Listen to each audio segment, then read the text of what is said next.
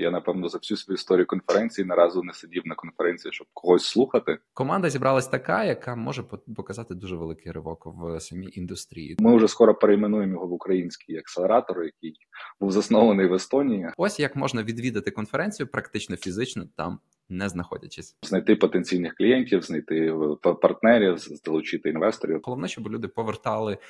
Те, що вони знають, те, що вони отримують в українську екосистему, аудиторії та аудиторії зайшло, а інвесторам ні.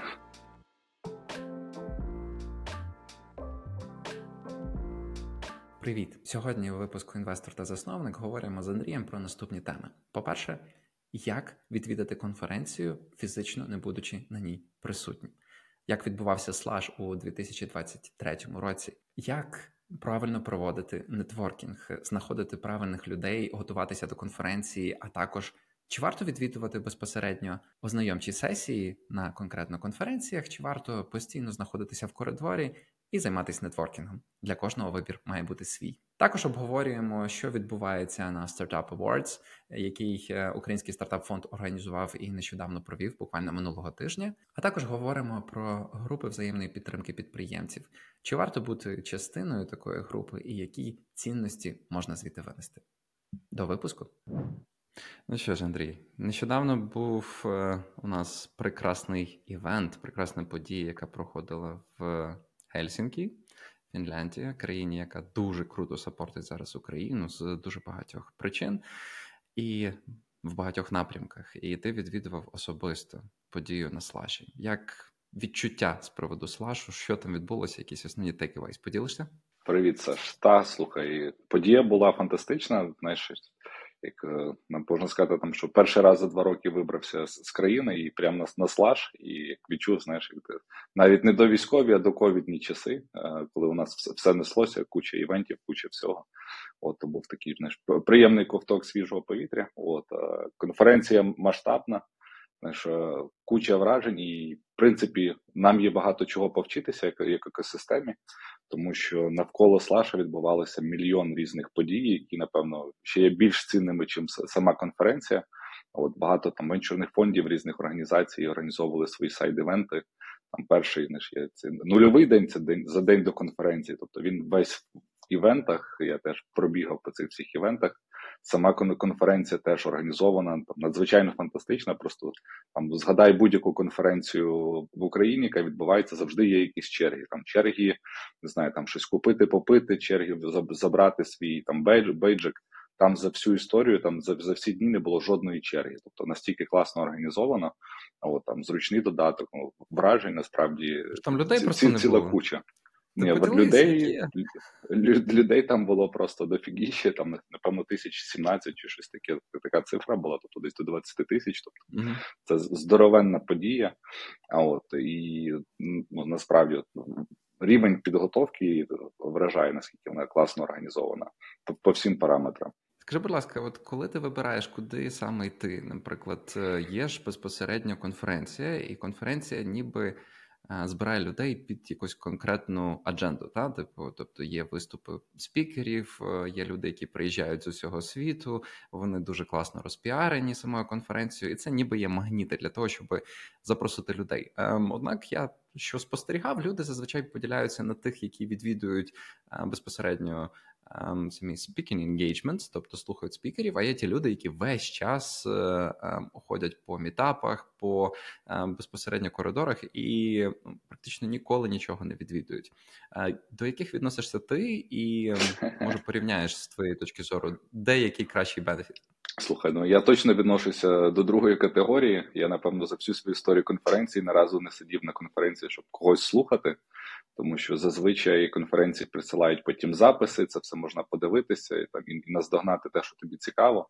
А от а от можливість познайомитися вживу з людьми, це там от якраз тут заключається, як на мене, найбільша цінність, тому що те, що знаєш, ти там вийдеш на Zoom чи там на Google Meet, це одна історія. А от ти все одно фізичного контакту да, з, з людиною, цієї енергіка, яка виникає, це зовсім інший рівень. Тому за за всю конференцію, я чесно кажучи, нікого там не послухав. Тепер чекаю, щоб е, хтось ну щоб вони організатори прислали записи, можна було передивитися. А от власне на які сайд-івенти йти, чи навіть в рамках офіційної події, на які івенти йти, це вже залежить в принципі від задач а, людини, яка туди їде. Да? Тобто ми, моя, моя задача була це підтримати е, наших портфельні компанії. Тобто, у нас вже є чотири портфельні компанії, які ми проінвестували. Е, перша публічна це SLab, От три ми ще не анонсували. Е, такі маленькі тізери, але чекайте найближчим часом в новинах, АІН і і так далі. Будемо розказувати потрошки про стартапи, які проінвестували. Але завдання в мене було якраз познаходити додаткових інвесторів на наступні раунди для цих портфельних компаній, тобто вже познайомити. От, наприклад, якщо говорити про SLab, то перший весь нульовий свій день можна сказати, я провів на sustainability треку.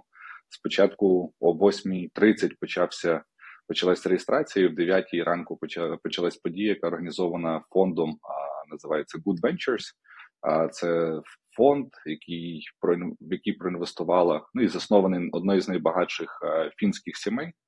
От вони найбільші платники податків і власники готелю Леополіс у Львові. А от і тобто в них там 40 мільйонів в цьому фонді. Вони інвестують все, що пов'язано там sustainability, ecological там і і так далі. Там climate tech. От і це був такий пер, перший івент. От е, дуже класний фонд. Виступало, до речі, там була теж панельна дискусія. І спочатку пічили чотири стартапи, розказували про свої е, про речі, які вони роблять там е, в різних напрямках. От. Ну а потім був такий перш, перший нетворкінг. От, а паралельно потім почався з 12.30 почався наступний величезний івент. Є організація, яка називається The Impact Office можна сказати, це такі як ну, асоціація, певна, де входять family офіси і різні інвестори, які інвестують теж в sustainability. От до ну, суперпотужний івент, тобто там десь було більше 200 різних інвесторів, які інвестують в цьому напрямку. От і можна сказати, от я весь день. Там до самого вечора, поки не почалася наступна важлива подія для мене, я провів там, знайомився з цими фондами, дивився, які треки розказував всім про нашу інвестицію в S-Lab. І ще одну, один стартап, який дотичний до sustainability. От, ну, але про це ми пізніше говоримо. Не, не буду розкривати інвестицію поки. От тому знаєш, нетворкінг получився топовий. От прямо знаєш, я от з першого дня, от навіть по sustainability треку, тепер є куча різних фондів, потенційних партнерів, до кого можна звернутися. Там, коли робити ділідженс чи як коінвестор, то ну дуже потужна була. Ну і давай таку просто якось завернемо це в пораду для підприємців, які, наприклад, вперше їдуть на конференцію. Я розумію, що є певний формат. Та зазвичай людям виставляють певні рамки. Наприклад, е, на більшості таких конференцій, які відвідують українські делегації, в тебе є там власний столик. Ти стоїш біля столика, ти як підприємець представляєш свій проєкт, над чим ти працюєш, ти маєш відповідати на питання якщо до тебе хтось підійде, але чи достатньо це цінне для самого стартапу, чи потрібно якось по-іншому готуватися? Тобто, ти класно вже наголосив, що потрібно в принципі мати дуже чітку адженду. Ми це говорили на нашій минулій зустрічі. І якщо ти чітко не розумієш, кого ти хочеш зустріти на цій конференції, можливо, тоді взагалі тобі не потрібно інвестувати туди кошти. Ну крім як випадок, коли це просто іде тобі в руки, і ти можеш відвідати. Ти пройшов відбір, і тоді варто просто відвідати заради того, щоб потенційно побачити когось важливого. Але от от знову це питання підготовки, питання того, який формат конференції. Як би ти рекомендував провести день на конференції молодому підприємцю? Ну, дивись, то треба почати ще з підготовки власне до конференції, та тобто зрозуміти, що ти хочеш, е, які в тебе буде takeaways, та що що ти хочеш досягнути по результатах конференції. Тобто, ти хочеш, е, наприклад, там знайти потенційних клієнтів, знайти е, партнерів, залучити інвесторів. Наприклад, я можу сказати, дивись, зараз тобі покажу додаток Slash, От є історія додатку Slash. А, ти десь вилогінули. Цікаво. Не не покажу, значить пізніше злогінуся. Але там є матчмейкінг tool. От, і, наприклад, я мені було цікаво LP, тобто ті, хто інвестують в фонди, ті, хто інвестує, ну і коінвестори. От я зі списку собі назбирав там понад е, там Тобто я зашортлістив собі 50 різних фондів, да, з, з ким мені поспілкуватися. От І я під час під час лашу там були дні, можна було назначити собі е, там зустрічі one-on-ones, і по 15 там по 20 хвилин поспілкуватися. Тобто це хороша історія, щоб щоб зав'язати контакти. Да? Тому по по факту треба до конференції постаратися знайти, хто тобі цікавить. Можливо, це буде спікери, і написати да, їм такий персоніфікований. Е, персоналізований е, там імейл, що от ти будеш виступати, бачу, ти виступаєш, наприклад, там мені цікаво, ми робимо там АБЦ, от і давай поспілкуємося. От е, та також подивитися там по по різних треках. Тобто, треба знаєш, а класно зробити свою домашню роботу, проаналізувати, б класно менеджити свій графік, щоб назначити ці зустрічі. От тому, що знаєш, покладатися на лак, це це, це ну це, це не варіант, тому що не факт, що ти зустрінеш того, кого треба. Так там е, інший, наприклад, е, класний лайфхак. Мені я дуже добре подорожував з Юсі. Мурінен. А от він організовував Bridge of Trust у, у Львові. От і, наприклад, е, під час слашу ми з Юсі просто ходили, так, так як він нас на, на всіх слашах там самого початку він майже всіх знав. Тобто ми от два дні просто приїжджали на слаш по 2-3 години і просто ходили, знаєш, так по колу. Він називав, що називається mushrooming, тобто він як ніби шукав гриби. От, ну а по факту шукав людей, які можуть бути цікаві мені. Тобто і просто знаєш, там хватав за руку казав: О, знайомся, це Андрій, там, а це там особа X, там ну там швидко знаєш, хто що робить, і ми так знаєш по 10 хвилин. От супер теж корисно. Тому це теж такий хороший лайфхак для тих, хто їде на конференцію, знайти того, хто на той на тій конференції вже там часто бував, щоб вони вам теж допомогли там ідентифікувати цих е, людей під час конференції. От. Але я знаю, що в тебе теж є класний досвід і історії з конференціями, от відвідуваннями як підприємця. Давай ти теж поділишся, які твої takeaways. Ти знаєш, мені дуже сподобався твій лайфхак останній, який ти тільки що навів. Це дійсно знайти людину, яка і так вже в екосистемі всіх знає, і практично могла би водити тебе за руку і просто розповідати, з ким варто спілкуватися, з ким ні. Абсолютно згоден з приводу того, що адженда наперед дуже сильно вирішує, як саме будеш проводити сам саму подію. І загалом в мене враження було б дуже схоже до того, що ти кажеш, що ти ніколи не відвідуєш. Ну я особисто майже ніколи не відвідував там особисто якісь певні лекції. Однак нещодавно в мене думка змінилася. Коли вона змінилася, це було на конференції UiPath, професійна конференція компанії, яку е, в якій я працював після того, як вона придбала е, мій продуктовий стартап, і що я там спостерігав. Я просто старався весь час знаходитись десь е, в коридорах, і потім, просто проходячи повз різні аудиторії, я помітив, що різні VP та C-level ем, люди з нашої компанії стоять і слухають презентацію. Mm-hmm. І для мене це було якось так е, а що відбувається? А чому вони це роблять? І я почав спостерігати за цією поведінкою. І що я зрозумів, що в деяких моментах ці люди настільки завантажені своїми щоденними задачами, що коли у них і так е, на адженді там три дні безпосередньо постійно слухати якісь. Е, або зустрічатися з конкретними людьми, то вони можуть деякі вікна знайти для того, щоб Насправді трохи навчитись, тому що дуже вирогідно, що вони будуть мати доступ до всіх записів після того, але просто не будуть їх дивитися. Відповідно, принаймні, там, якщо це там індустріальна якась конференція, то, наприклад, будь-які кейноути, куди і так в принципі пливе весь е, е, все, скажімо так, населення конференції, всі відвідувачі, вони також старалися там бути для того, щоб поспостерігати, що відбувається. Але ем, напевно найцікавіша історія буде не моя. А ну знаєш, але там прокоментують, та вони можуть слухати, але просто їх вихопити під час цього, коли вони слухають, неможливо. Якщо завдання там занетворкатись з кимось познайомитись, ти ж не будеш казати, слухай, там о, я знаю, хто ти, давай давай поговоримо. Да? Тобто ну, О, в цьому проблема. Це Не варто. Можна можна відчути, який ти не потрібний у цьому світі, тому краще людей не відволікати від тих, що їх е, що їх дійсно цікавить. Ем, історія е, одного підприємця, мого знайомого Андрія Пищика, з приводу того, як вони відвідували реінвент конференцію, не будучи фізично присутні на тій конференції. Ми з Андрієм знайомі давно, і е, він працює над продуктом, який робить оптимізацію твоїх витрат в Amazon Cloud. Тобто, щоб ти не платив за ті сервіси, якими ти насправді не використовуєш. Е, і відповідно вони моніторять вашу платформу і рекомендують щось зменшити, щось просто видалити без втрати якоїсь якості для вашого продуктового е, стартапу, для вашого production environment, для вашого стейджингу. Ну От такого типу продукт.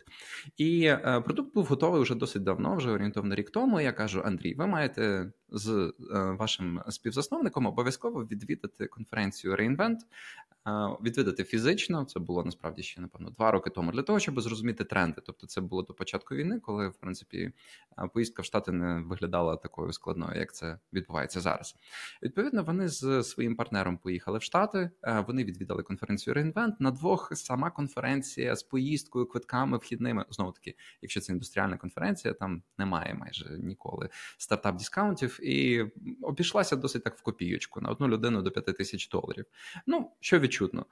Поїздка, пожити, похарчуватися, відвідати безпосередньо конференцію. І після того вони мали список е, з потенційних теплих лідів. Але буквально через пару тижнів після того, як вони залишили конференцію, у Амазона стався величезний збій. Ну практично величезна кількість клієнтів Амазону, які попередньо хотіли би е, спробувати продукт, який оптимізує витрати, все, чим займалися, це практично е, тим, що називається redundancy. Це створювало таку екосистему всередині, е, яка би на наступний раз, коли AWS впаде, не призведе до того, що їхній продукт буде лежати. І для того, щоб займатися в першу чергу пріоритетом клієнтів. Ніхто вже не цікавився збереженням коштів. Відповідно, наступний рік вони не змогли відвідати конференцію, mm-hmm. і цього року, вже буквально місяць тому, ми зідзвонюємося з Андрієм. і Андрій каже: Саш, дивися, така ситуація. От знову реінвент. Як думаєш, варто їхати, не варто їхати? Ми посиділи, почухали репу і вирішили, що це в будь-якому випадку трохи важко і знову таки досить затратно. Ну я сказав, хлопче, ну вирішуй сам. Е, виглядає так, що конференції не те, щоб дуже сильно конвертує для вас лідів. Подумайте, як вам буде краще. Ми зідзванювалися минулого тижня. Говорили з приводу того, як все відбулося, і Reinvent – це найбільший найбільша подія від Амазону. Трішки розкажу про саму подію. Вхідний квиток коштує біля 2-2,5 тисяч доларів на одну особу. Немає а, практично ніяких дискаунтів, аби їх отримати дуже важко і. З приводу спонсорства, тобто для компаній, які відвідують, дуже логічно мати якусь там будку, якесь там місце енергії, куди будуть приходити користувачі, і такі місця стартують від 30 тисяч доларів і зазвичай розпродаються за перших пару годин після відкриття продажу на цій конференції. Тобто, якщо ти не спланував це за рік до того, як ти плануєш їхати, ну то нема тобі що робити і очікувати, що ти туди потрапиш. Відповідно, Андрій самого початку розумів, що він не поїде з будкою, тим, більше це величезна інвестиція, коли ти ще не знаєш наскільки воно для тебе спрацює. І в кінцевому випадку вирішив. Не викидати на повітря ще й додаткову п'ятерку, щоб просто перевірити, як буде цього разу. Але їхня стратегія була дуже крута. Вони спробували сконтактувати з людьми, яких вони знаходили через LinkedIn, які планували їхати на конференцію. Респонс, е, ну типу, якийсь там рейтинг відповідей, він був дуже низький. В кінцевому випадку ніхто практично не відповів. Однак під час самої конференції вони відстежували все, що відносилось знову таки до теми sustainability. Cost optimization, sustainability, тобто всі ем, вони відстежували LinkedIn, відстежували Twitter, дивилися, коли люди постили щонебудь з конференції реінвенту, а це вони могли відстежити через відповідні теги, чи від географічні, чи знову такі теги, які люди проставляли, і відразу писали, коментували е, тим людям, що вони думають про думку людини з приводу їхнього твіта, з приводу їхнього посту в LinkedIn, фотографії, стратегії Амазону з приводу того моменту. І таким чином, протягом трьох днів конференції, вони набили базу приблизно з 50 холодних лідів, і зараз уже будуть е, мати перші теплі дзвінки. Тобто людям, які ем, яким вони коментували певні відповіді, Подобалось, що вони коментують, і в кінцевому випадку вони говорили: ну давайте, ми теж на слаші, давайте зу... Е, перепрошую, ми теж на реінвенті, давайте зустрінемося. А вони казали: Ой, тут буде важко зустрітися. Давайте ми просто заскіділимо коло на наступний е, тиждень і поговоримо більш спокійно. В кінцевому випадку вони починали спілкуватися, і опа! І тут у нас вже зараз е, дуже цікавий момент. Ліди є, як вони будуть конвертуватися, це вже окрема історія. Але ось як можна відвідати конференцію практично фізично там не знаходячись. Так, реально теж класний лайфхак, особливо для таких продуктових конференцій. Це це дуже працює. я Думаю, це стратегія, коли ти не будучи присутньо там, створити відчуття присутності. Ну але тут, до речі, от з точки зору там офлайн, офлайн, та тобто, коли ти офлайн на конференції, то важливо там їхати не одному, а щоб це була команда там 2-3 людини. Тому що якщо у вас є, наприклад, буст, то на буст на, на цій бутці має бути, наприклад, дві людини мінімум. Тому що там завжди є потік, і щоб не не втрачати цих потенційних лідів, чи хто до вас буде підходити, треба дві людини, хоча б мати. І одна, хто би теж біздева в залі, тому тут теж треба важливо планувати і і ресурси, і час, тому що ці якраз конференції в такому форматі вони досить витратні, якщо ти стартап і ти сам платиш, і особливо на, на початкових стадіях. Тому я тут. Напевно, би швидше дав пораду, що треба бути більш такий lean and agile, чим там бахати 30 тисяч да, за конференцію за цей стенд. От, ну, Хіба ви там Backed by Anderson Horowitz чи ще кимось на першому, чи там Y Combinator на першому етапі, тоді можна собі це дозволити. А якщо ти там піднімаєш 200-300 тисяч і віддати там 30-40 тисяч е, відразу за цей стенд, ну трошки не цей неефективно з точки зору витрат для, для стартапу. Я думаю, що такий підхід насправді дуже валідний і у випадку, коли ти відвідуєш фізично, в принципі, саму конференцію, але ти також розумієш, що е, в тебе є якісь попередні зустрічі, але в тебе немає такого провідника, як е, е, Йосі, який може тебе практично провести до всіх потрібних людей. Тоді можна якось домовитися з членом команди, який буде відстежувати знову таки в соціальних мережах активність самої конференції. І якщо будуть релевантні контакти, повідомлення, оголошення, можна відразу пробувати з цими людьми, навіть від вашого аккаунту, наприклад, в LinkedIn, з тими людьми законектитись і попробувати набити стрілку. І відповідно, ви практично знаходитесь фізично на конференції, але інша людина бекапить вас і, ну, в принципі, відстежує всі сигнали соціальних мереж, які б могли б бути корисними для вас. І це комбінований підхід, який дозволить і якось знаєш, мені здається, взяти максимум, щоб не тільки покладатися на удачу в тих всіх випадках. Ну, конференції це дуже багато про нетворк.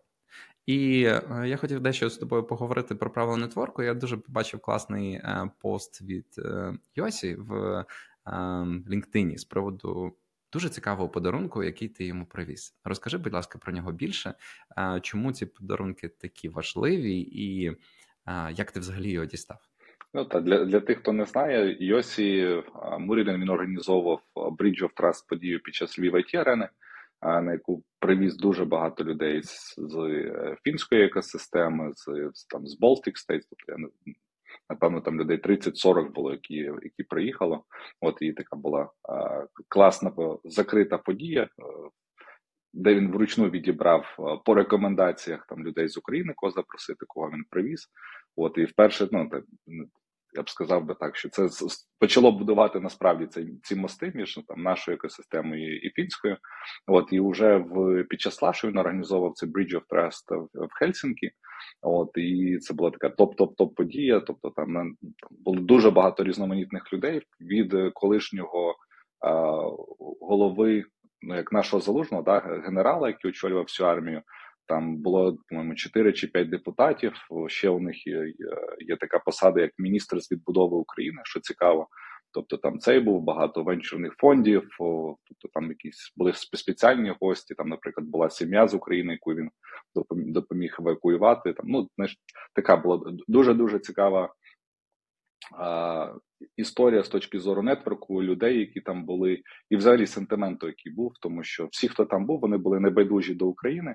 От і якимось е, чином намагаються підтримати. Тобто там була група людей, яка зацікавлена, там, наприклад, це фаундери з екзитами, просто там заможні люди, які хотіли інвестувати в український там defense tech, military tech, тобто знаєш, dual purpose от в цьому напрямку. Тобто, ну така знаєш, класна, класна, правильна е, солянка, я би це так назвав. От і я вирішив, що треба якось Юсі віддячити за цю всю роботу, що він робить.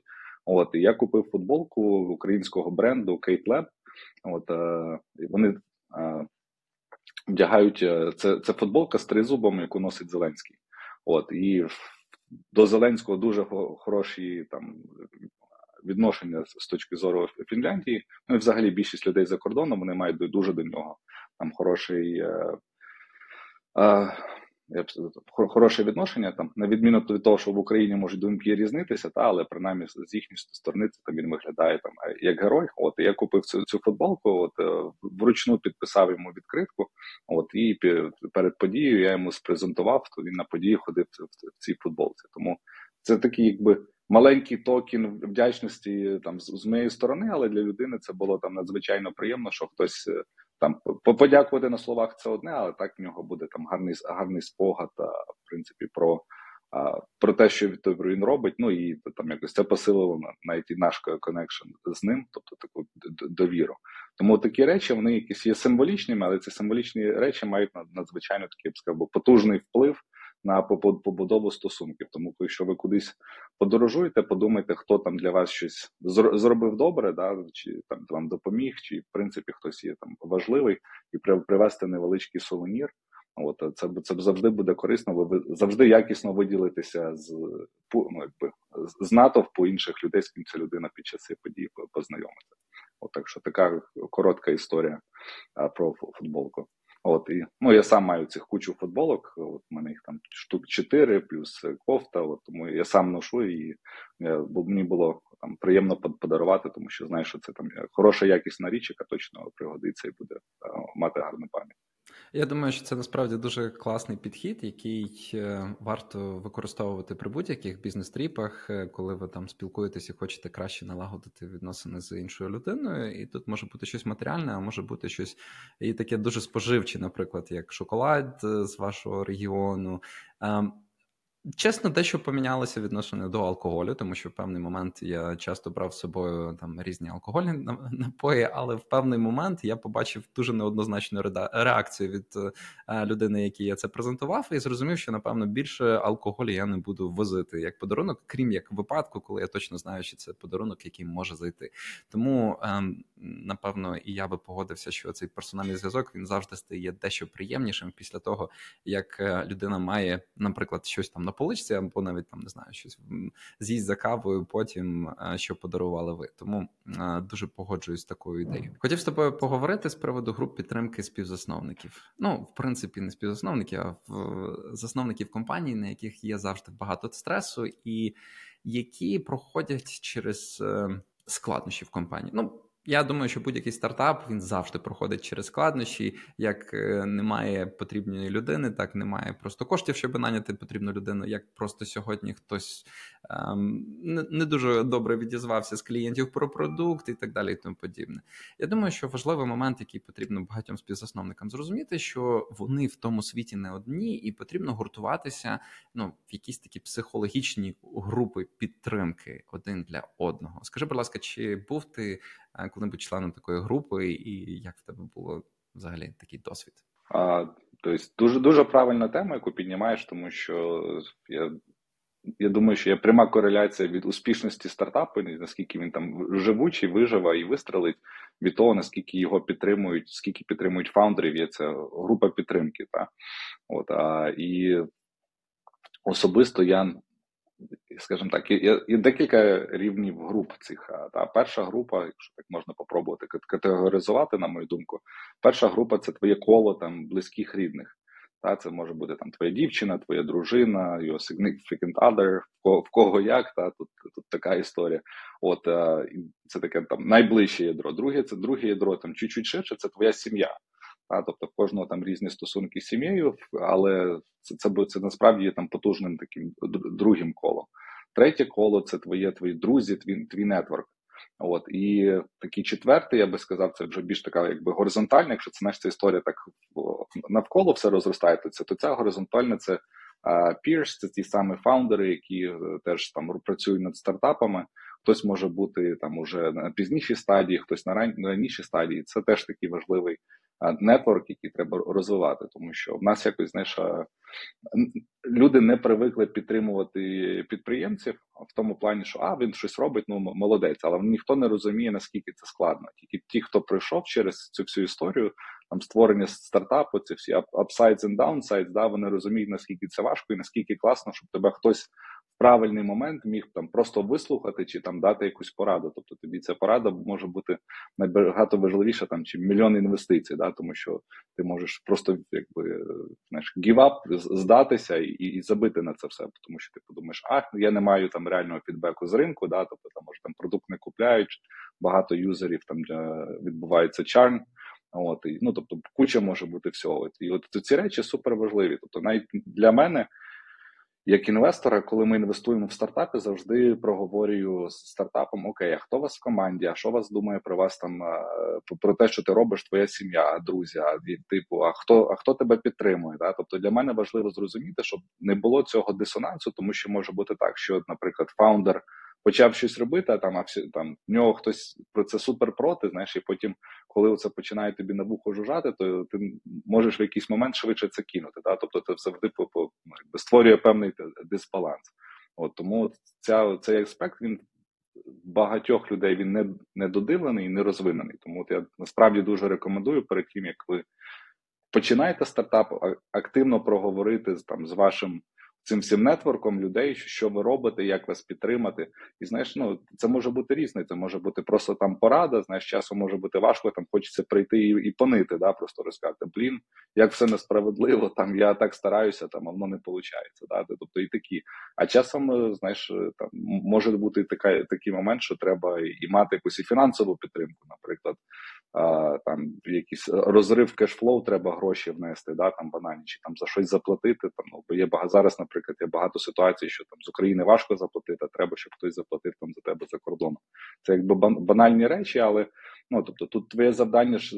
А, Дойти до результату, да, отримати результат, який тобі потрібен. І для цього треба мати оце коло навколо себе, які які тобі буде допомагати. От, а скажи, який в тебе досвід був з цим? Коли ти робив свій степшот. Я пам'ятаю, коли я читав книжку Ренда Фішкіна е, Lost and Founder, такий загублений засновник. Е, він розповідав про подію після одної з конференцій, на якій були присутні ну, топ-менеджери і, в принципі, власники компаній. І це були не тільки початківці, там були е, мультимільйонери, майже мільярдери, можливо, і мільярдери були. І на питання модератора з приводу того, хто відчуває щоденний тиск, і хто відчуває іноді від того і депресію, і інші переживання, е, ну практично всі підняли руку. І це означає, що незалежно від того, на якій стадії знаходиться твоя компанія, все одно в тебе завжди є ось е, ця невпевненість. Я якось ем, підійшов до одного з співзасновників компанії Atlassian, коли він вже був мільярдером, і запитав саме це питання: як ти себе відчуваєш? Чи тобі зараз добре, чи тобі зараз стабільно з приводу того, що ти керуєш такою великою компанією, і в принципі маєш такі великі статки? На що він відповів: Ну так, я знаю, що в мене матеріально. Все вирішено. Я знаю, що моя сім'я в матеріальній безпеці, але при цьому чи є в мене спокій з приводу самого бізнесу, він не постійний. І відповідно е, я просто згадую свій власний досвід, коли тут у Львові ми почали будувати таке невеличке ком'юніті. Ну я не можу сказати, що нас було багато, нас було якраз п'ятеро-шестеро, і я думаю, що це оптимальний розмір для такого нетворку продуктових компаній, які просто між собою спілкуються і діляться своїми щоденними проблемами. І це не з приводу того, що ви там будете один одного сильно тягнути або когось сильно там не знаю, надихати. Є дуже багато таких більших ком'юніті, ем, деякі з них е, більш зашкварні, деякі з них менш зашкварні, і які працюють на всю Україну. І в принципі, я думаю, що вони теж дуже корисні. Але я говорю просто про таку ем, коло взаємопідтримки, тобто люди, які знаходяться плюс-мінус на вашому ж рівні, можливо, десь на крок попереду, можливо, десь на крок позаду, і ви просто раз в місяць збираєтесь попити, не знаю, соку, чаю, пива, алкоголь, не алкоголь, і просто розповісти на якому на якій стадії ви зараз знаходитеся, і поділитися своєю історією, почути чужі. Насправді це було дуже шикарно зрозуміти, що ви сам ну ви не сам в полі воїн. Тобто, всі проходять через ті ж самі. Ситуації всі ж періодично задумуються, чи не варто кинути цю ідею і не там бігти купляти біткоін взагалі, і а, взагалі, можливо, те, що вони роблять, варто прямо сьогодні перетворити на lifestyle бізнес для того, щоб якось легше відчувати себе з приводу а, там відповідальності перед клієнтами, перед інвесторами, викупити свою долю у інвесторів Просто для того, щоб вдихнути, видихнути, і просто цей вдих-видих він дуже сильно допомагає розслабитися і зрозуміти: окей, сьогодні прожито, завтра буде кращий день. І я називаю цей процес е, іграми розуму. Ну просто всі наші обмеження вони так само виходять з нашої голови, і причини, чому насправді компанії закриваються, вони також в нашій голові. Я колись е, з іншим львівським співзасновником Володимиром Заставним обговорював те, що е, наші продуктові компанії в Україні можуть існувати без тої експертизи, без тих класних експертів, просто завдяки тому, що у нас. Досить недорогі витрати на життя. Тобто, коли в мене компанія мала вже там 15-20 людей, і ми вже практично там е, заробляли там, я не пам'ятаю в районі там 20-30 тисяч доларів в місяць, ми досі могли утримувати свою компанію в плюс-мінус позитивному балансі. В той же час я знав аналогічну компанію в Сполучених Штатах Америки, точніше в Каліфорнії. У них в команді було 7 людей. Вони заробляли порядка 2 мільйонів доларів на рік, і вони так знаєш, з натяжкою так скрипіли для того, щоб це ну якось а, повільно потрохи рухатись. І це насправді дуже дає гарну перспективу. В Україні можна насправді жити трішки навіть більш розслаблено, будуючи стартап, тому що в тебе витратна сітка, вона не є такою. Інтенсивною, скажімо так, ти можеш наймати янгстерів, ти можеш довше часу вивчати ринок, ти можеш довше часу існувати просто на ті самі кошти, просто через те, що тут поки що ще можна витрачати менші кошти на своє прожиття. Ну, що і має свої мінуси, тому що в Україні ти можеш залучити зазвичай менші кошти за меншою оцінкою, і іноді тривати процес може довше, і це буде тобі не в плюс. Ну, знаєш, часом бути в зоні комфорту і є мінусом, та але з точки зору там побудови продукту, це те, що у нас цей cost of doing business він набагато нижчий, це це власне плюс. Да, ти і залучиш менші кошти по меншому раунді, але тобі цих кошт, коштів насправді набагато більше вистачить, враховуючи цю вартість ведення бізнесу. А вже потім піднімеш нормальний раунд, і все одно ти бенефітиш від українського а, власне дешевизни цього ведення бізнесу. До речі, хочу поділитися своїм досвідом. Ти почав говорити про групу підтримки. Я коли збирав фонд, я проходив акселератор VC От і у нас на потоці був в третьому бечі. Тобто нас відібрали десь 220 менеджерів з цілого світу, от які попали в цю чотирьохмісячну програму, а подавали все ж там понад 2000. От і потім нас поділили на підгрупи. От і тобто, наша підгрупа це були ті фонди, які були з східної Європи. От і в принципі, що ми робили? Ми кожен вівторок зідзвонювалися, здається, там 11 чи 10 ранку, не, ну, не так важливо. Але тобто, у нас було 5 фондів, і ми обговорювали свої проблеми. Тобто, ми проходили один той самий період, тобто там кожен тиждень нам давали певні завдання, от і потім доходило, наприклад, там як е, там переглянути тези один одного, знаєш, там порадитися там з приводу там економіки фонду. Тобто, в принципі, ми оці всі речі одинаково проходили. Кожен будував щось своє, але кожен давав свій свій досвід.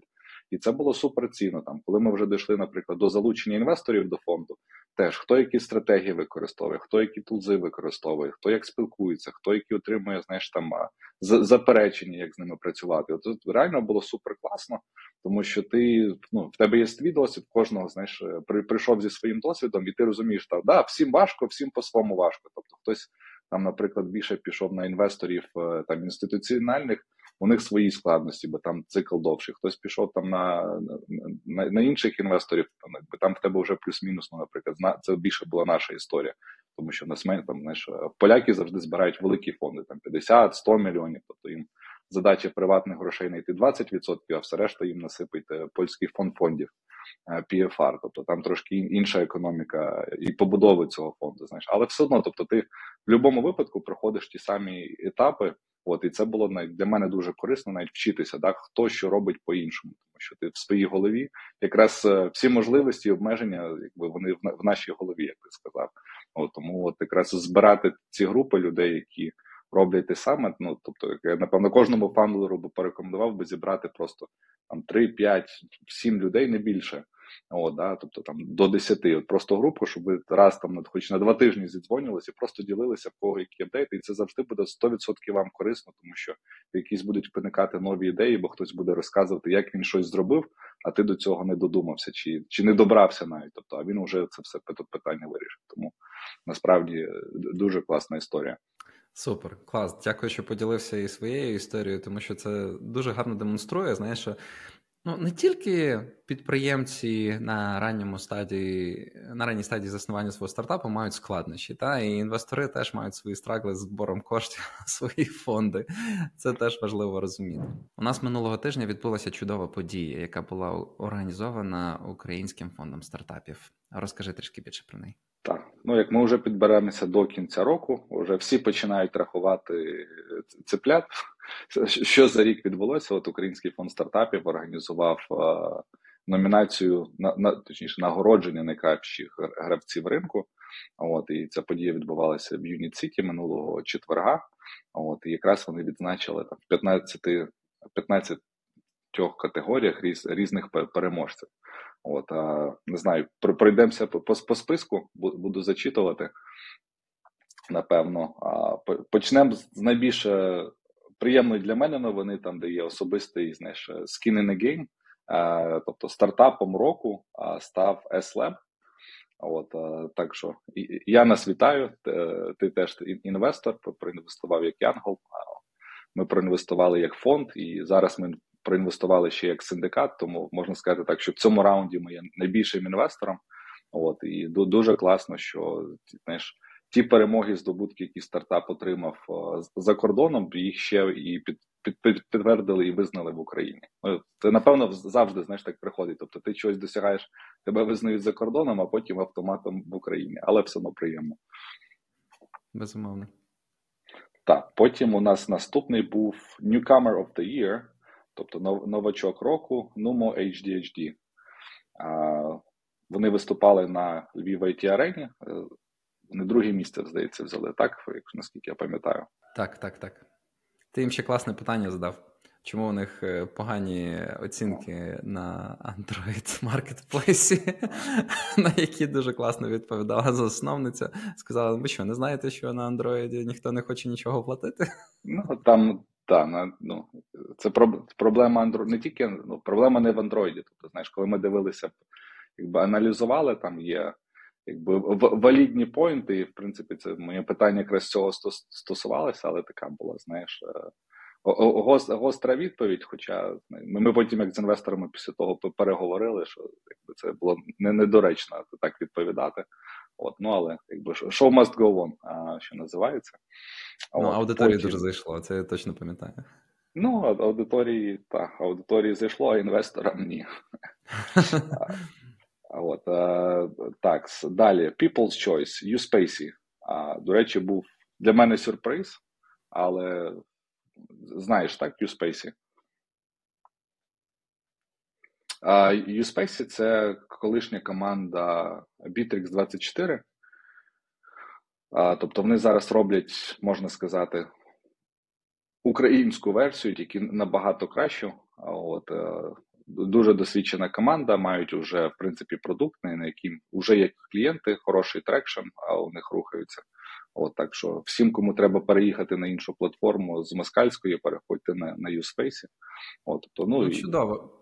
Прекрасна історія. Тобто, практично команда взяла ту саму бізнес-модель, і вони тут мали на Україну, я так розумію, і маркетологів, і е, продажників, і розробників, і просто почала бігти в тому ж самому напрямку. Ну так, москалів забанили, тобто в них відкрився тут ринок, але не тільки в них зараз там по, по цілому світу. Тобто, така насправді як.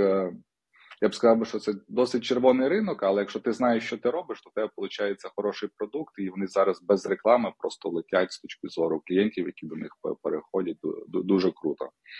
От потім ну так, нас... тут це дуже важливий Кажи, момент, тому що знову таки вони можуть е, знати основний біль, який вони клієнтам закривають. І типу, це на старті продукту найважливіше знати вузький конкретний біль, який є найбільший у твого клієнта, і не витрачати мільйон ресурсів на те, щоб просто створити там ем, знову таки швейцарський ніж, але просто типу повернутися до клієнтів, які користувалися москальським софтом, і просто запропонувати їм ось основне вирішення, а все інше скоро буде. Так, що дуже цікаво, вони йдуть непогано на латам ринок, що був сюрприз-сюрприз. От е, тому таке не знаю. Поки ми зараз з ними активно слідкуємо, як вони розвиваються, але думаю, що в них є хороший потенціал. Так, наступний переможець в категорії прорив року, а це реліф. Може, ти думаю, що ти їх знаєш, можеш розказати, що вони роблять. Е, так, те, що знаю, особисто не знайомий з засновником, обов'язково доведеться його запросити. Підінтерв'ювати, так. Так, так. Тим більше, що у нас далі триває ще сезон hardware. І а, наскільки я знаю, що вони роблять, це вони роблять папір, використовуючи пали листя. І це знову дуже гарно вкладається в історії як sustainability, так і переробки сміття. Ну, з усіх сторін дуже гарно підклалися. І технологія є унікальна. Та і папір, і це може бути там різний одноразовий посуд, і упаковка, тобто багато чого вони можуть робити з цього. Так, потім найкращий female-founded startup was, це Fuel Finance. От, І е, Альона Місько сказала, що якщо є female-founded стартап, то мусить бути і найкращий male-founded стартап, що було досить дотепно, я з нею погоджуюсь. От так, е, Наступний у нас Dual U стартап. О, це це твій улюблений, це стартап Хімера. Е, розкажи про про Хімеру. Ой, Хімера це дійсно дуже цікавий проект. Е, хлопці роблять рації, а рації, які важко ем, приглушити за допомогою російського ребу, і відповідно вони вже на фронт український доставили близько двох тисяч екземплярів своїх рацій, і вони дуже гарно ідентифікували нішу. По-перше, вони використали продукти, ну точніше, не продукти, а комплектуючі, які доступні е, практично в будь-яких там пралках, е, сушарках і тому подібне. Тобто у них немає проблем з тим, щоб залучати е, безпосередньо компонентну базу. І з другого боку. Вони закрили нішу конкретно близького спілкування в невеликих дистанціях. Там спеціально зроблено так, щоб їхні рації працювали на досить близьких відстанях для того, щоб Е, закривати потреби конкретних невеликих підрозділів, які між собою мають спілкуватися, і при цьому, щоб їх не ідентифіковував РЕП. Тобто гарно визначена проблема, гарно е, визначена цінова пропозиція, е, велика кількість ем, саме продукту вже передана. Знаєш, є можливість продавати top to bottom, коли ти там продаєш там, наприклад, найвищі ланці в структурі, і найвища ланка потрошку спускає вниз. Вони пішли набагато кращим підходом. Це bottom up. Це коли вони продають практично самим користувачам, військовим, передають через волонтерів. Самі військові купляють у них, е, тому що пропозиція хороша. І потім інформація про цей продукт розповсюджується і доходить потрошку до верху для того, щоб уже потім ем, Генеральний штаб і Міноборони думали, як це можна було впроваджувати на більш великих об'ємах. До речі, запис е, з Е, Мішою, співзасновником Хімери, у нас є також на каналі. Дуже класно, якраз з точки зору, як заходити в мілітарі, і розуміти, що мілітарі це такий самий ем, стартап, це така сама цільова аудиторія, просто зі своєю специфікою. Е, будь ласка, дивіться, дуже гарна історія. Також є е, текстова пере. Ну, також є текстова вижимка на сайті Forbes. Рекомендую подивитися. Клас, давай будемо рухатись далі. А, Наступний у нас найкращий діптек стартап це хайку. Давай тут я теж можу пару слів сказати. Чому? Е, тому що знову таки співзасновник е, хайку це е, виходить з компанії SoftServe, бувший R&D директор компанії SoftServe, і людина, яка практично отримала дуже багато експертизи, як запускати невеликі проекти, валідувати і обговорювати їхню бізнес-модель безпосередньо ще в аутсорсингу, працюючи над запуском цих проєктів під крилом компанії SoftServe, і потім. Ну, ця історія просто чудова. Ем, Я думаю, знаю, е, як ти відносишся до того, коли інкубатори будують команди, і е, в тебе був досвід е, з Деміумом, як Деміум структурував компанії на ранній стадії, використовуючи співзасновників. Зараз ти трошки більше про це розкажеш, але практично як це сталося з Хайку через LinkedIn, інкубатор, який наскільки я пам'ятаю, ем, з Канади шукав людей, які мають відповідний досвід. І Микола Максименко, е, якраз співзасновник український цієї компанії, він навчався е, на спеціальностях у напрямку е, квантові дослідження і квантові обчислення в Ізраїльському університеті. Тож йому запропонували прийняти участь в самому інкубаторі, і там же в інкубаторі були інші люди, які просто навчалися в тих е, індустріях і розуміли, звідки вони, і що вони і що вони можуть робити. І інкубатор потім що робив, е, постійно міксував людей між собою. Тобто, кожного там кожного тижня була інша команда, яка компонувалася з різних учасників самої інкубаційної програми, і перед командою ставилась ціль вирішити якусь конкретну задачу. І кожного тижня він та ще його один співзасновник часто попадали в одну команду, і їхня синергія була найкращою, так що вони постійно займали там призові місця е, в обробці е, тих квантових обчислень і тих ідей, які вони брали на себе в кінцевому випадку. Просто через те, що вони гарно між собою, скажімо так. Занетворкались, забілдалися, вони вирішили стартувати свою власну компанію. І знову таки Дуже цікавий момент, який я часто наголошую з приводу того, що коли це велика а, потенційна ніша, величезний ринок і величезний потенціал, і навіть не маючи там кінцевого продукту, навіть не маючи що продавати клієнтах, вони вже залучили 4 мільйони доларів е, на своєму пресід раунді, тому що є велика віра, що конкретно у цих засновників щось може вийти через їхній бекграунд, через їхнє технологічне розуміння, через те, що співзасновник Миколи е, в Сполучених Штатах і раніше, наскільки я пам'ятаю, також е, приймав ну, типу, мав досвід в фінансових організаціях, як на мене, private equity, якщо я не помиляюсь. Ну команда зібралась така, яка може показати дуже великий ривок в самій індустрії. Тому такі команди дійсно можуть залучати безпосередньо на дослідження величезні кошти. Так, ну дуже крута історія. Насправді, тобто наскільки швидко їм вдалося підняти такий великий раунд на присіді, це просто викликає я б сказав, так захоплення і поваги. Так що будемо слідкувати, як розвивається їхній продукт.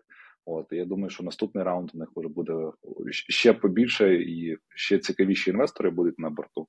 От, але рухаємося далі. Наступний у нас засновник року Олександр Соболенко, якраз е, реліф. От так що вітаємо Олександра. А далі у нас інкубатор року. Я думаю, тут без сюрпризів це стартап Wise Guys. О, тобто це стартап Wise Guys, напевно, є один із не тільки акселератором, а й одним із найбільших інвесторів в українській е, SaaS стартапи B2B-шні, та тобто вони активно в них. Ми вже жартували, що там майже половина майже менеджмента це українці. От, тобто так там є Марія Тінул, є е, є Саша, от, та, тобто вона партнерка. От ще там ще здається декілька українців є в команді, тому ми ми вже скоро перейменуємо його в український акселератор, який був заснований в Естонії. От, так, Так, але кількість команд, які стартап Face Guys наймає з України, вона друга за кількістю після їхнього основного ринку, це самої Естонії. І чесно скажу, в мене є змішані почуття з приводу цієї новини. З одного боку, я дуже за них радий, і я сам проходив акселерацію в Естонії у 2016 році. І дійсно, через те, що там є багато українців, це якби приємно, тому що все це працює і все це летить. З іншого боку, чому в мене змішані почуття? Просто через те, що ми не можемо поки що запропонувати як українці альтернативи. Просто через те, що в Україні акселератор не може інкорпорувати свої власні компанії, тому що завжди виникають питання: а як же ми будемо існувати в цій нашій е, українській екосистемі е, з нашими маски-шоу, з нашими перевірками, з нашими доступностями взагалі стартапу, коли коли стартап, в принципі, єдине на що він має звертати увагу і на чому має пріоритизуватися, це на своєму рості на ранній стадії. Він має звертати увагу на те, як просто виживати. І це дуже сумний е, факт, що, на жаль, весь ринок ну, безпосередньо заснованих компаній, той самий Еслеп, він є естонський, хоча засновники українці, так само і всі інші. І якщо мене запитають, де компанію засновувати, я завжди буду рекомендувати це зараз робити в Естонії і в Делавері. Але сам факт, що воно е, так, і що мені доводиться радити засновувати компанію з IP за кордоном, мене також і сильно засмучує. Так, я тебе розумію. Це насправді велика проблема ринку, от, тому що ми втрачаємо дуже багато і талантів через це, і, і коштів насправді, які не заходять в країну, та по факту заходять в е, в інші країни, і там платяться податки. От тому це проблема і стартапів, і фондів, тому що я теж хочу інвестувати в українську в українські стартапи, які українською товкою, але поки якраз е, про проблема українського. Е, як українською навіть не знаю правильно це домісайл та юрисдикції, от правильне слово, це е, як це понад наші можливості, щоб це виправити, тому що це не на рівні, напевно, там парламенту, да, тобто Треба ці речі а, приймати, але наше завдання це підштовхувати, щоб щоб нарешті нас почули і навели порядок в юридичній системі, а от як активного громадянського суспільства. А от це те, що ми, ми маємо і мусимо робити, я би так сказав. Е, Так, безумовно, згоден. Ми маємо ще обов'язково взяти окрему тему для нашого подкасту, поговорити про юрисдикції, поговорити про тих, з ким нас е, часто порівнюють це країна Ізраїль. Чим відрізняється їхнє економічне диво, що ми можемо, що ми не можемо, але це вже напевно не інший запис. Давай наступні пункти за тобою. Так, рухаємося далі. Інвестор року Seed Venture Partners. Вітаємо колег по цеху. От, молодці, багато в цьому році проінвестували, запустилися якраз теж перед війною в 2021 році. От, За два за два роки стали номер один інвестором в Україні. Так, далі наступна номінація Coworking Space року це Lift 99. До речі, що цікаво, мій е, асоціат Марк Крейнович, він сам американець, який після під час війни він залишив свій Series B Medtech стартап. От і він почав допомагати українцям пересікати кордон. От і потім створив свою гошку. Він коли сказав: Слухай, я хочу якийсь коворкінг. Я його відправив декілька коворкінгів подивитися. Один з них був ліфт. і Він такий приходить, потім каже: Слухай, дякую, такий класний підприємницький дух. Мені так подобається. От те, те, що треба. От тому я думаю, що якраз от в ліфті найкраща така атмосфера справжня, знаєш, фаундерів, де вони там працюють над проектами, там грають теніс. Ну от такий, знаєш, справжній стартаперський хасл. От так що ліфт молодці. До речі, ліфт зараз цього тижня проводить теж нагородження гравців екосистеми. Правда, це відбувається в Варшаві. Я не розумію, чому, але туди ми не попадемо. Але подивимося, напевно, в наступному випуску поговоримо, кого вони нагородили, як це збіглися погляди Українського фонду стартапів і ліфта. Угу. А, Ну, у нас було відкрите голосування у ліфта, наскільки я бачив. Тобто там можна було голосувати іншим учасникам екосистеми, і просто ем, можливо це буде більше такий people choice kind of award. Ну, подивимося. А наступна номінація це обізвали їх, чи назвали навіть обізвали це дуже грубо, але це ангел екосистеми. І От ангелом екосистеми є ангели в стартапах і ангел екосистеми. Ангелом екосистеми у нас став USAID. От насправді в залі було куча людей, які їздили на торгові місії. USAID кучу програм там акселераторів, інкубаторів в Україні підтримує. Так що ми теж вдячні за те, що вони вносять свою лепту фінансову підтримку екосистеми. От наступна номінація це Асоціація року, і асоціацією року став Tech Ecosystem. От так що я нас вітаю. Я здається, чув, що ти теж приєднуєшся особисто в Tech Ecosystem. Так, це дійсно так. Я якраз е, е, хотів би поздоровити знаєш, Беручи хвилинку, я хотів би позна... подякувати батькам. Ні, ні, ні. Я хотів би поздоровити е, Сашу Яценка, Катю Гречко, Соломію Пославську і всіх інших членів команди Тех е, Екосистем, тому що їхній проект, який стартував півтора року назад, просто як ідея, зараз уже дійсно насправді відіграє досить суттєву роль е, в внутрішній екосистемі. Знову таки, вони є організатором практично всіх делегацій, коли українські стартапи можуть виїхати за кордон, просто отримавши дозволи від. Міністерства цифрової трансформації, Міністерства економіки, тобто вони дуже багато юридичних питань беруть на себе. У них дуже багато амбіцій з приводу розвитку екосистеми і практично, ну скажімо так, як як розвивати її з точки зору саме навчання. Там ми також багато перетинаємося разом з ними через е, проект стартап кухні. І так я вже є. Також е, е, членом екосистеми, тому ем, дійсно це дуже приємна новина. Так, ми, як ZAS Ventures, теж є частиною екосистеми. Ми навіть приймаємо участь в двох комітетах по defense у і по робочі групи, це ще не комітети, і по венчуру. От, Так що багато планів. І зараз Tech це вже найбільше об'єднання продуктових компаній. От, Так що за наступний рік ми вони точно будуть най-найбільші, а от і буде багато крутих подій. Так що е, разом нас всіх вітаю. Це насправді дуже класний shout-out е, до Текосистем загалом. І якщо нас слухають засновники, е, вам також потрібно подивитися презентацію від Текосистем, чому вам варто ставати членами асоціації. Як мінімум, це величезні кредити від того ж самого Amazon ем, Cloud Service, які ви можете використовувати як експенси в себе.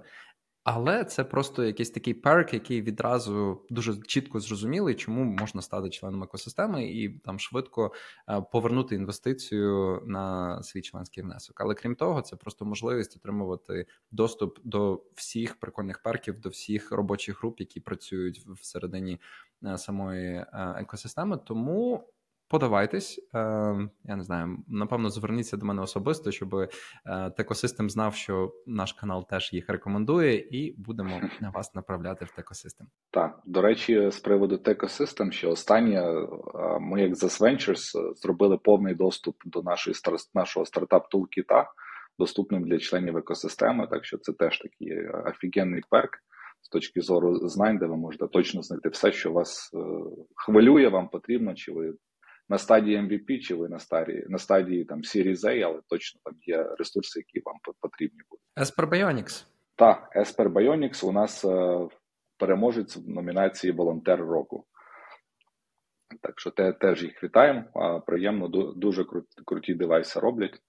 От, Можна сказати так, відновлюють працездатність, працеспроможність наших воїнів, от, ставлять їх на ноги. От, Так що а, треба їх теж буде під, підтримати. От. Це все, це наших 15 номінацій USF Startup Awards 2023. Дійсно, буде дуже цікаво порівняти, що там е, нам видасть Лів 99. Знову таки, засновник Лів 99 е, це є естонський е, підприємець Рагнар Саас, один з співзасновників платформи PipeDrive. Ну і Лів 99 існує насправді в Естонії, в Таліні. У нас є його копія. Тому, в принципі, це пояснює, чому е, Awards відбуваються в Варшаві. Можливо, через те, що багато українських засновників встигли виїхати з України до початку повномасштабного вторгнення, е, розуміючи, що їм потрібно якось балансувати і напевно, що е, знали керувати ризики. Чесно, я коли от задумуюся, ну типу сигналів було предостатньо для того, щоб зробити ем, відповідне рішення. Тим більше, що інвестори, якщо ця компанія була вже хоча б на пресід раунді, вони точно рекомендували засновникам виїжджати, тому що спілкуватися з інвесторами треба бути на ринку або мати принаймні можливість подорожувати на ринку. Тому е, ні в якому разі не засуджуємо, розуміємо, що така ситуація була. Головне, щоб люди повертали. Те, що вони знають, те, що вони отримують в українську екосистему, а це ми робимо знову таки через наші подкасти, тому все буде якось налагоджуватись. Про це ще поговоримо. Ну, я думаю, чудовий інтенсивний випуск. Багато всього проговорили. Андрій, дякую сьогодні за те, що приєднався і поділився своїми історіями. Та дякую до наступного разу. Ну що ж, дякую, що ви додивилися до цього моменту. Не забудьте поставити вподобайку, якщо вам сподобався наш сьогоднішній випуск та наша розмова з Андрієм. Залиште коментар. Що вам подобається, що не подобається в нашому випуску, і що би ви хотіли бачити інше у наступних випусках. І підпишіться на канал, якщо ви у нас вперше. Щасливо!